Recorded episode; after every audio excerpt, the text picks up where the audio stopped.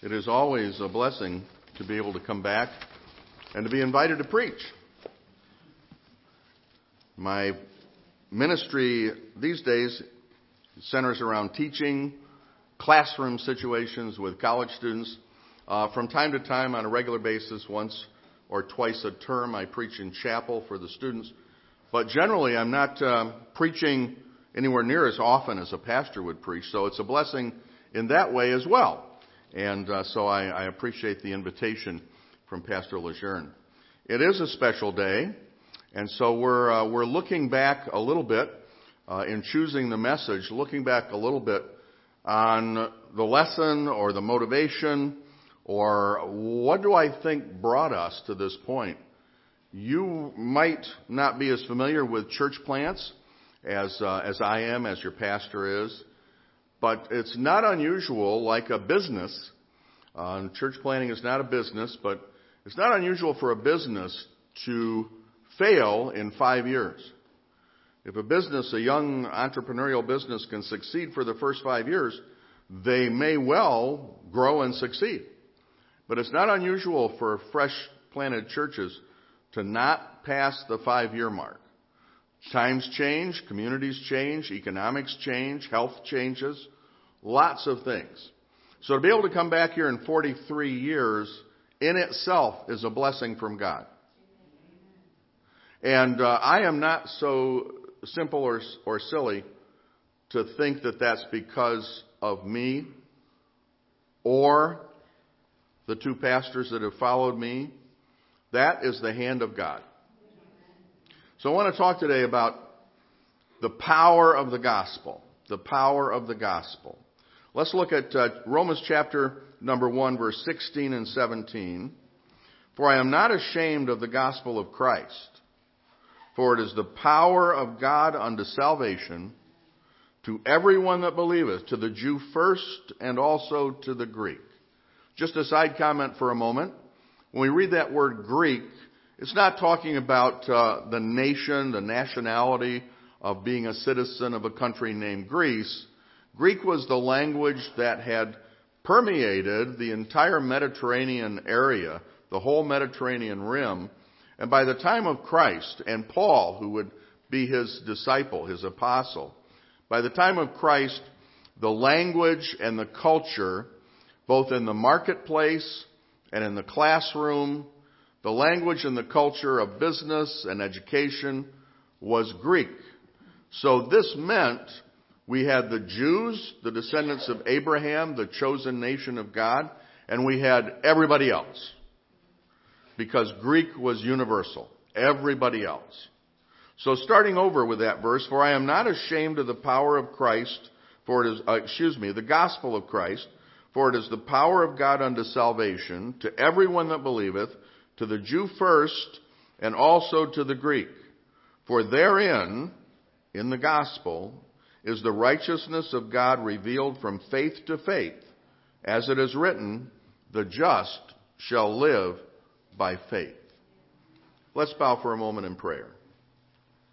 Father, I ask that you'd empower me, not for my sake, but for the sake of the congregation that's gathered here to hear something from you, from the Word of God this morning. I pray that those who have prayed and said, Lord, fill my cup. Lord, I need you. Lord, give me some encouragement. Lord, help me with my faith. Lord, I pray this morning that church would be meaningful to me. For every person who's prayed that, I pray that your Holy Spirit would empower me as I preach, that their need is met. For those who came by habit, haven't even thought about it. I pray that you'd capture their attention and remind them of how wonderful and vital and lively the Word of God can be through your Holy Spirit. I pray, Lord, that you'd give me clarity, give me peace of heart, give me power as I preach in Jesus' name. Amen. Amen. This morning, you and I are living in two worlds. We know that. The first world, of course, is the carnal world, the fleshly world, sometimes called the temporal world because it reminds us of that sister word temporary. It's the world that God created in Genesis. And yet, in Genesis chapter 1 and 2 created, in Genesis chapter 3 fallen because of the sin of Adam, scarred. So this planet is not the planet exactly that the Lord God created in perfection, in perfect balance.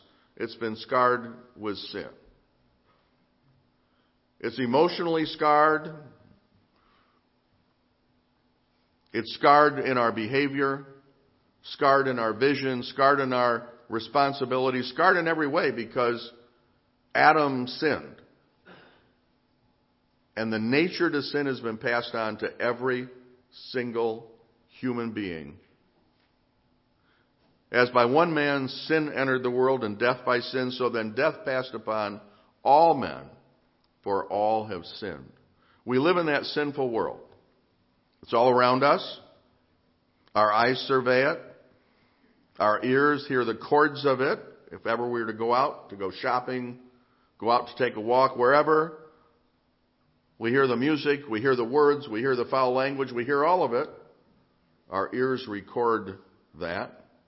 Our tongues taste its sweetness. It offers some things that are nice and pleasant and sweet and good. And its bitterness.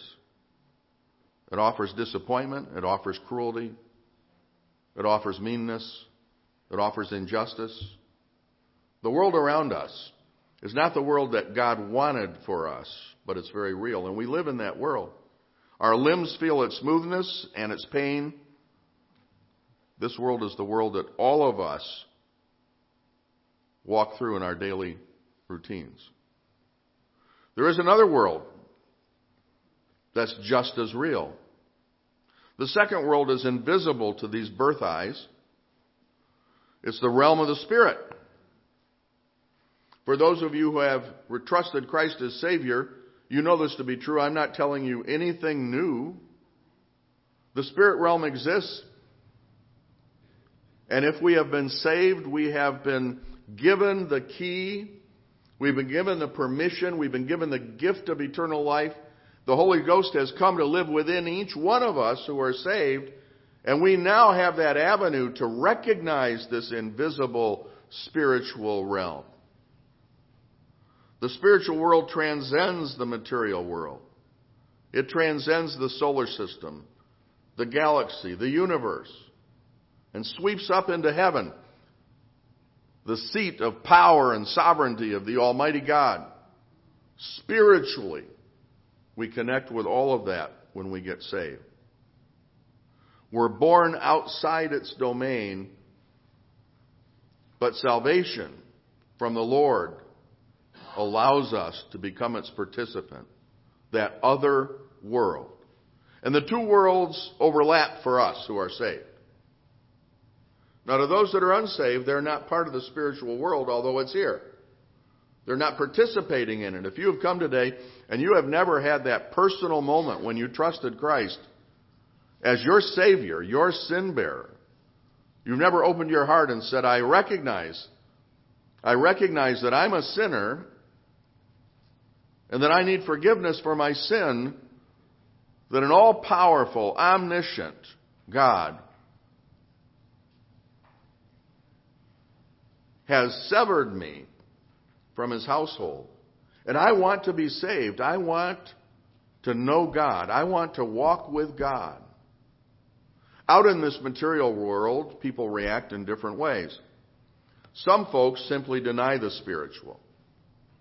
There are those that say prayer is foolish, doesn't exist. Miracles can't possibly happen. God's intervention, are you kidding me? What God? the God of the earth, the God of the moon, the God of the the, uh, the, the, the ponds and seas, the God of the animal world. What God? We don't believe in God. And so there are those that are atheistic, we call them. There are those that talk about God, but they've substituted falsity for truth. They have rituals, ceremonies, prayer books, They have different kinds of pageants. that may be formal and seem civilized and, and be expensive, or it might be primitive, even in jungles, worshiping the spirits of trees and animals and sky and but they've substituted. But they've done that because in every heart there is built in an awareness that that spiritual realm exists. We may not describe it the same. We may not have the truth about its, its scope and dimension for eternity. But human beings have a, an unbelievable capacity to make up, in a way, fictional ideas about God or gods, and somehow try to figure out how we can enter that realm, the spiritual realm. There are cults that call themselves Christian. There are denominations that claim to be Christian. And yet, if the emphasis is not on the Lord Jesus Christ, but on our works and our behavior, the scripture says, not by works of righteousness which we have done, but according to his mercy he saved us. With the washing of regeneration and the renewal of the Holy Ghost. The entrance to that spiritual realm as far as participating, the entrance to the household of God is found in verse number 16. For I am not ashamed of the gospel, of the power of God, I'm sorry, of the gospel of Christ, for it is the power of God. I am not ashamed of the gospel of Christ, for it is the power of God unto salvation. That good news, that gospel. What is the gospel? I'm sure that many of our Sunday school kids could easily answer that, even the youngest among them. I'm sure that almost everyone in this auditorium could, although there might be some exceptions. If you're a brand new Christian, you might say, well, I'm not sure quite how to express it. I'm not sure quite how to describe it. But the word gospel means good news. So, what is the good news that our Savior offers? Well, He offers the good news that He came to this earth. That God would be birthed as a human being. The fancy word is incarnation. Incarnate that God would be birthed as a human being, the second person of the Trinity, the Son of God, Jesus, would be birthed from the womb of a virgin, would live 33 years on the face of the earth. He would hear the slander, he would hear the cussing, he would see cruelty, he would see lies, he would see uh, uh, uh, all the imperfections of man in his own ministry. He would experience mocking. He would experience name calling, tale bearing. And then in the finality of his ministry on earth, on earth, he would experience betrayal, a false accusation, and a false trial he would experience the sentence of execution by crucifixion. All of that is good news. Pastor Brown, how can you say that execution is good news? Perhaps a teen's thinking that. Perhaps a child. Perhaps an adult is thinking that. How can that be good news? Because all of that was necessary. That the simple truths that without the shedding of blood there is no remission or forgiveness of sin. The simple truth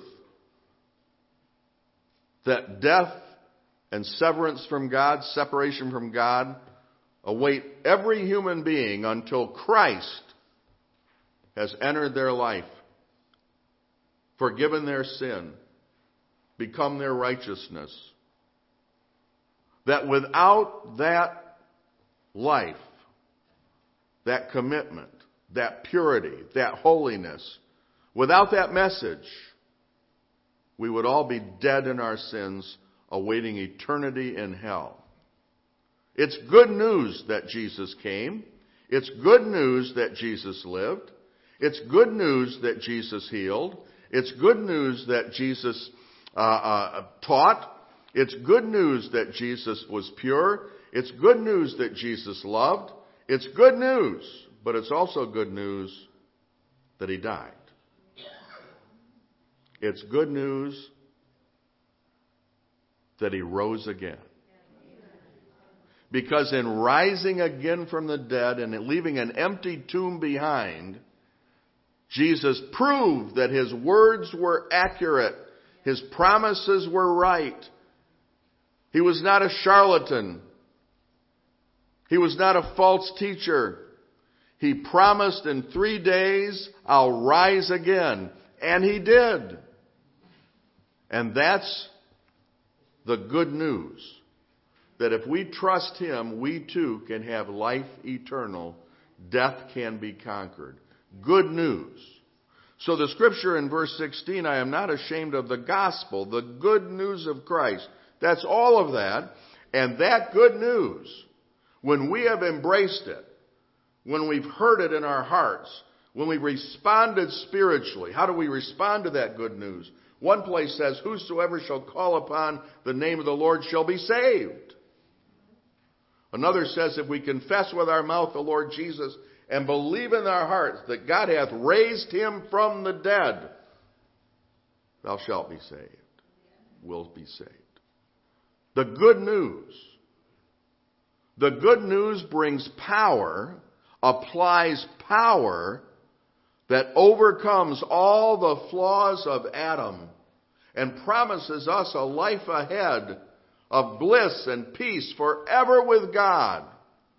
If that was the end of the story, that'd be good enough. But it's not the end. How many, I'm going to ask you this, don't be embarrassed. If you don't feel like raising your hand, that's okay.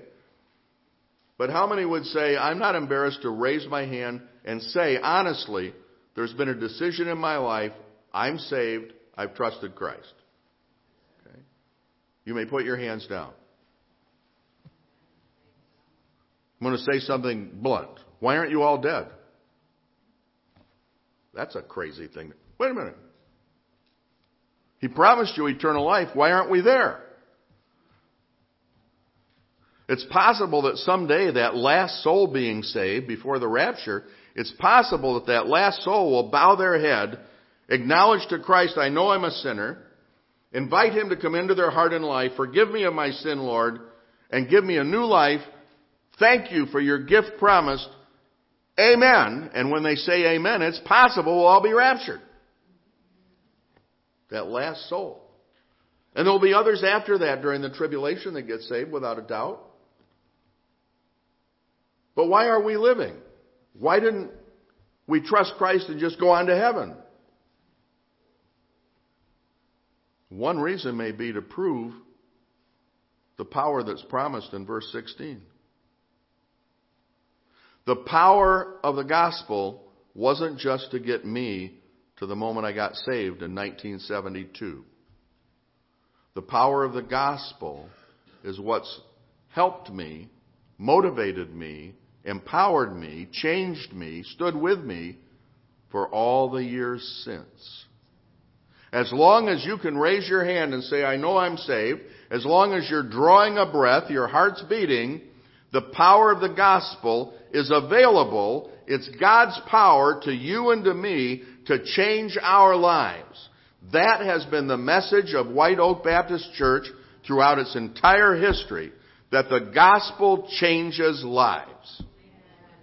Salvation is the first step, but not the only step. The gospel. Having trusted Christ with the gospel, the power of God works to change our circumstance. We're living in that dual world, that world where in the spirit realm we can pray, we can have the peace of God in our hearts.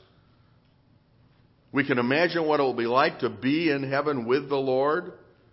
We can intercede on behalf of others. We can meditate upon the Word of God and the benefits that God has given us. We've been adopted into His family. We've been justified free, uh, freely, our sins forgiven. We have a home guaranteed ahead in heaven. We have a walk with God that encourages us daily. All those blessings and benefits because of the power of the gospel. It started with salvation, but it hasn't ended. And the power is available every day. I wrote a short list. What kind of power? And I thought back over the years that I was pastor, the first 24 years of this church, praising the Lord for the years that have followed and the good leaders. But I thought back over those 24 years when Lynn and I were here. I thought of some of the ways that that gospel power was at work. Power to heal messages, uh, marriages, not messages, marriages. Power to heal marriages. You know, often folks are struggling in a marriage. It's not unusual. Well, you're a Christian. You're not supposed to have struggle. Listen, we're human beings and we have struggles with communication. We have struggles with goals. We have struggles with health. We have struggles. We have struggles. And most folks that would seek the counsel of a pastor or a pastor's wife, most folks don't want to stand in front of the church and say, Oh, by the way, church, would you pray for us? We're having marriage problems. That doesn't really happen. It'd be a rarity. In fact, when a person makes an appointment and says, Pastor Brown, would it be possible for my wife and I to come in? Would it be possible for my husband and I to come in and talk with you because we're struggling with some things at home? One of the follow up comments is often, uh, could we do that confidentially? We, this is very personal. It's very private. Would, would you not talk to others about it?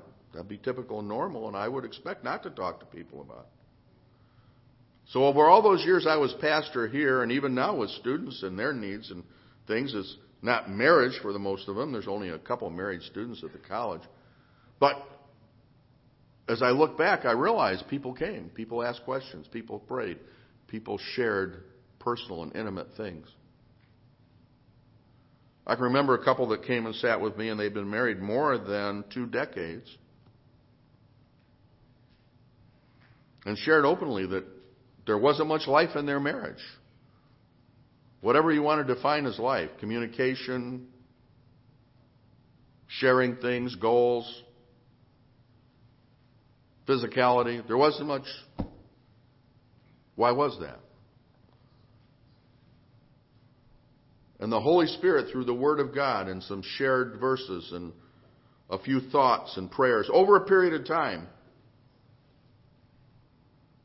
that couple became a strong marriage. Wow, Pastor Brown, your counseling techniques. No, no, no. It had nothing to do with that. I know that. The power of the gospel puts marriages that are shattered back together if the people respond to the power. The power to reconcile children with parents. The power to deliver from a hospital bed. Or, while in the hospital bed, to accept that that's God's purpose and mission for that moment and to glorify God in praise. The scripture in Philippians says, Rejoice in the Lord always. Always is an interesting word. We usually read it and put an S on there, but there's no S on it. It was intentional by the translators of the King James. Always to them meant in every way possible, not just time wise, not just in any time, but in every way possible. Rejoice in the Lord always. No matter what our circumstance, to be able to say, Thank you, Lord, that's a tough one. I've been there when it's tough. When I've been in the hospital bed, I, I've been there when it's tough. But to be able to praise God, not knowing perhaps, with me, this wasn't true, but with others, not knowing if you'll come home from the hospital, not knowing what will lie in the next day, in the next hour. when night falls. And yet, God's power allows folks to amazingly, amazingly respond. Whereas a pastor visiting the hospital, I walk away encouraged when I thought I was going to have to spend time encouraging someone else. It's the power of God. The power to provide a job. Some of you may be struggling and out of work. Say, are you going to guarantee that I have a job tomorrow if I come to church today? No. But I think I could pretty much guarantee that the job will not be the most important thing to you if you're trusting the power of God to get you to the next day. So how can that be? How, that's what God does. He changes us. And our wants and our desires and our frailty suddenly changes. Power to cast out fear. A few years ago, a young lady came to our college. She was an older student. She was in her mid 20s. And she said, uh, the students call me Dr. Brown. She said, Dr. Brown, uh, I just want you to know I suffer severe anxiety attacks, panic attacks. They come over me, and when that happens, I mean, I'm paralyzed. I, I can't do anything. I can't think. I can't study. I don't know where, what to do. I, I just, I'm absolutely, my life is shattered, and it happens often. Well, over the next months, in fact, uh, about a year and a half, tried to meet with her and help her and such, to share with her verses that would help her, to share with her memory verses she could she could re- go back on when she had an attack, to talk about what the attacks were about, to talk about the base uh, trusting God at His Word. If He promised this, will it happen? Yes.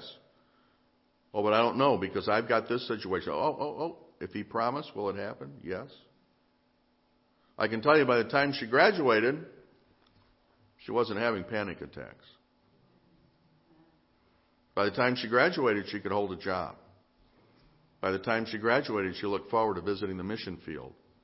And now, some years later, is still praying about whether to go to the mission field as a missionary. She's had short-term missions a couple times. She's really praying earnestly about that. And not talking about panic attacks. Because the gospel is the power of God to cast out fear. And fear is the Bible word for anxiety and panic. Deliver from the bondage of addiction. Power to accept the imperfections of others. And uh, perhaps even harder, the imperfections of ourselves. The devil likes to whisper in our ears, you're not good enough. The devil likes to whisper in our ears, are you sure you got saved? The devil likes to whisper in our ears, did you say the right words in the prayer where you got saved? The devil likes to, wait a minute, let me pause there for a minute. It's the faith in the heart, not the words in the prayer. But the devil likes to tell us all kinds of things. You don't deserve it. You sinned against last week, again last week. You sinned again and you told God you wouldn't. You've got a habit that nobody knows about and, and you're not worthy and you're going to hell and the devil whispers all those things, but the power of God through the gospel casts that out. The perfect love of the gospel says, did God say he loves me? Did God say if I trusted his son Jesus and what he did on the cross, I'd be forgiven? Well, if he said that, will God lie? No. The power of God. The power to combat the lies of the evil one, the power to explore new spiritual paths. Some of you have never taught a Sunday school class, but God might want you to. Oh, I couldn't do that. I've never done it before. New spiritual paths. Some of you have never handed out a track. Oh, I couldn't do that. I, I couldn't be that bold. Really? Just to hand out a track? Maybe you go with someone else. We'll take turns. You hand one out, I'll hand one out, you hand one out, I'll hand one out. And then add to that, wait a minute, hand out the track and talk. Whoa, wait a minute, hand out the track and talk? Hand out the track and talk not about the weather and not about the kids, but about the Lord. Whoa, you've gone Bananas. I could never do that. I don't think there's a soul winner in the world that didn't start thinking like that. I can't do that. But then you discovered you didn't have to. What? That when you handed out that track and that person responded, that wasn't you that did that. We don't win souls. We talk about soul winning. I have no problem with that term. I have no problem talking about whether you're going soul winning. Are you a soul winner? I have no problem as long as we remember we didn't win the soul. Way a long time ago, I was on the streets in North Chicago on a bus route. A long time ago. I'm 150 years old. It's a long time. No. I was supposed to hand out a certain number of tracts as a student at the Bible college. I hadn't got to my number yet. So I'm standing on a street corner before it's about 5 o'clock at night. I have to drive back uh, 45 minutes to my home, and I'm handing out these tracts trying to get. And a guy came by and I said, Here, have this. And he said, No, I don't want that. I'm an atheist. And for some reason, the Holy Ghost in my heart gave me an answer. My mouth opened and words came out. Words I've never used since. He said, No, I don't want that. I don't believe in God. And I turned around and said, That's not true. I don't believe that. Why would I say that? And he stopped. He was in a hurry and he stopped and he turned around. He said, What do you mean? I said, The fool has said in his heart there is no God. You don't look like a fool to me. And he said, I just said that because I didn't want to be bothered with you. You're right. I do believe there's a God. Fifteen minutes later, he was saved. So, Brother Brown, that was great what you did. I didn't do anything. You know what I mean by that, right? Some of you have won souls. You know what I mean by that. There are times when we think we've influenced someone. There are times, and that's okay. But there are times when we walk away and we just know nothing that I put into that conversation made a single difference except God, through His Spirit, just grabbed that person. Wow. The power to explore new paths, soul winning paths, singing paths, using your talents to sing or play,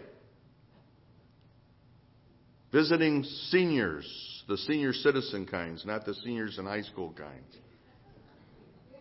Visiting the, the power to be a help, to be a blessing, the power to encourage, the power to send cards. Barbara, I still remember your mom sending cards. New paths to explore. The power of the gospel allows all that. Now, what kind of power? It's power for good. It's power for God. It's power to change our lives. It's power that flows from the gospel.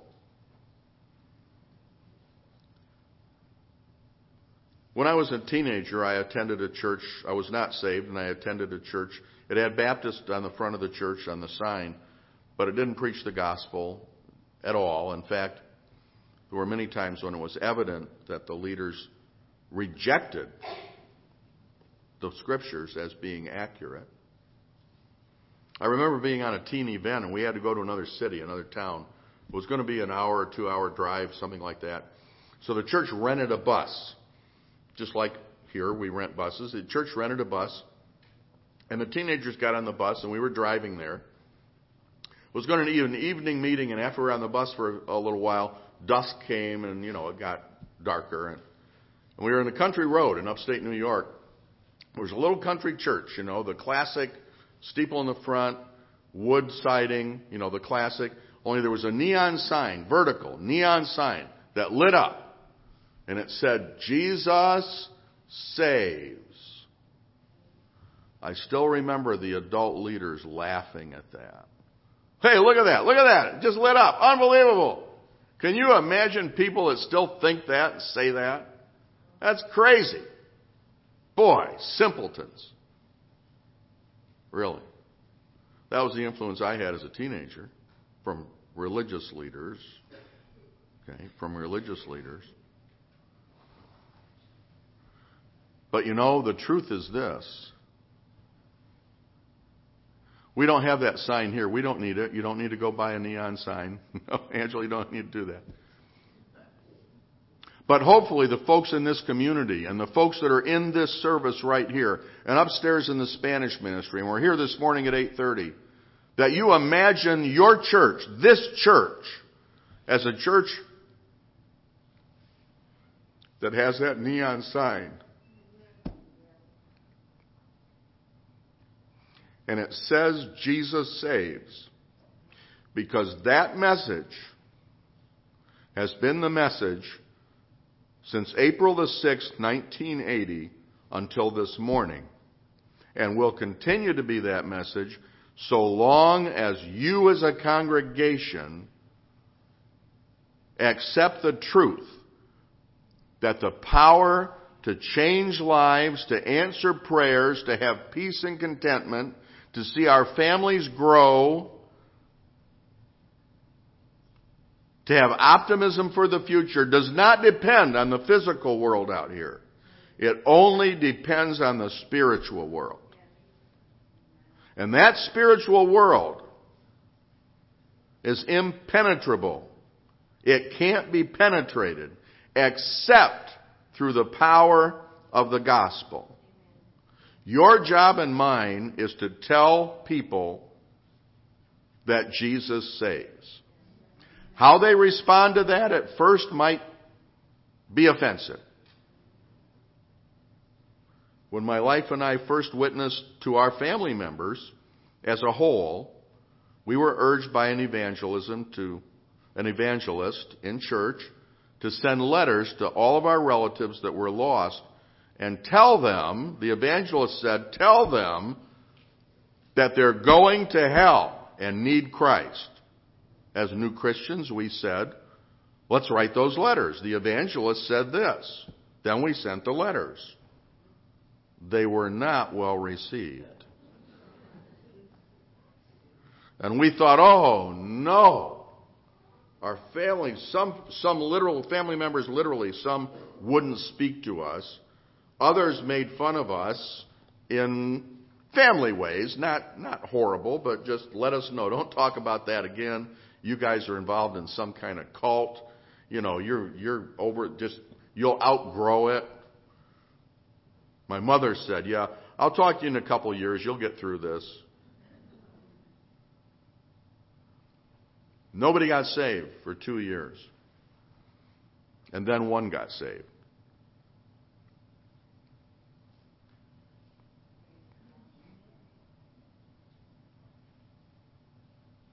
My mom got saved suffering with cancer in her early 60s. Lynn's mom got saved suffering with a fatal illness many years later. But as we grew, not every person we sent a letter got saved, but a number did. And the reason is not that our letter was so nice and sweet. It wasn't. It was blunt. It was brutal. We look back and we say, why do we ever do that? But what it did was it presented the gospel. The power of God unto salvation. There are churches who, like the Israelites, the Israelites forgot what it was like to have the Red Sea parted. This church has had the Red Sea parted numbers of times. But the Israelites forgot that. And then they wanted to figure out how they could be blessed by God. And the Pharisees said, well, we've got a system. We'll do all these rules. We'll do this. We'll do that. We'll be just fine. Jesus came and said, no, believe the gospel. They said, no, no, we've got alternatives. We've got all the feasts of Israel. We've got rules that we've made up. We've got all these different ways socially that we can please God. But those weren't the ways God wanted to be pleased. But there's many a church that's followed that same pattern. They've forgotten what God did 10 years ago, 50 years ago, 20 years ago, 5 years ago. They've forgotten that, but they do know there's a problem. We're not growing. We're getting into arguments. There are different cliques. So we've got to change this. What are we going to do? Well, maybe buying new hymnals will be a help. Maybe purchasing a different uh, Sunday school curriculum will be good. How about an up-to-date phone system? Or maybe we should hire a, a, a, an interior decorator to come and coordinate all of our colors. Maybe we could. All I'm saying is I've made those things up. What I'm saying is when we use the world's tools to think that we'll have spiritual victory, we've missed it. White Oak Baptist Church, you're still on target. You're still on the rails. You're still headed toward the goals. You're still giving out the gospel responsibly, frequently, fervently. But don't forget that that can change. So you keep praying that the power of the gospel will continue to be the theme of this congregation. And as long as I'm on earth and have opportunity from time to time to stop back and chat and say hi, not necessarily preach, just stop in and I'll not be ashamed to find what I see if you'll keep preaching the gospel. Heavenly Father, I ask that you'd bless the time we've had. I pray that you'd work in our hearts. First, for the folks that are saved and been saved some time, many of them, or just saved a year or two. First of all, for the folks that are saved, I pray that they might be able to look back on that day of, that moment of salvation with joy Maybe it's become dull in the history of their lives and it hasn't been quite as vibrant, as quite as as as uh, exciting. Renew that excitement. May they realize what it was like to hear the gospel, what it was like to respond, and say, I, I want to see that in other people. I'll pray for that in other people. I'll witness for that in other people. I'll attend church and encourage others that are that are walking now with the Lord. Perhaps there's someone here that would say, Pastor Brown, I've been dull about that, about my own salvation, or dull about my own growth. I remember when I was growing fast and things were new.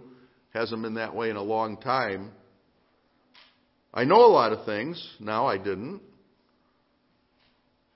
But I'm not praying as fervently as I did. I'm not as positive about answered prayer as I once was. Pastor Brown, I'm saved, but pray for me because the message reminded me through the Holy Spirit that my life in Christ could be so much more exciting and lively. Would you raise your hand wherever you are? I see several hands. Thank you so much. You may put your hands down. Perhaps there's someone here that would say, Pastor Brown, you talked about being saved, you've talked about receiving Christ, you've talked about salvation and faith. This is not the first time you may have heard this.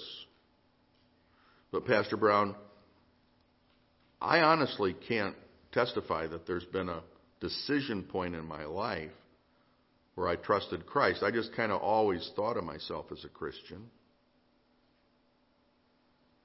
But everyone here seems to think that we're lost and then we find Christ and we trust Him. That's a decision point. That's a that's an event. I don't think I've ever had an event like that. Pray for me that I'll be willing to review that. And if I haven't a confidence that I have been saved, placed my faith in Christ, that I would speak to someone about that.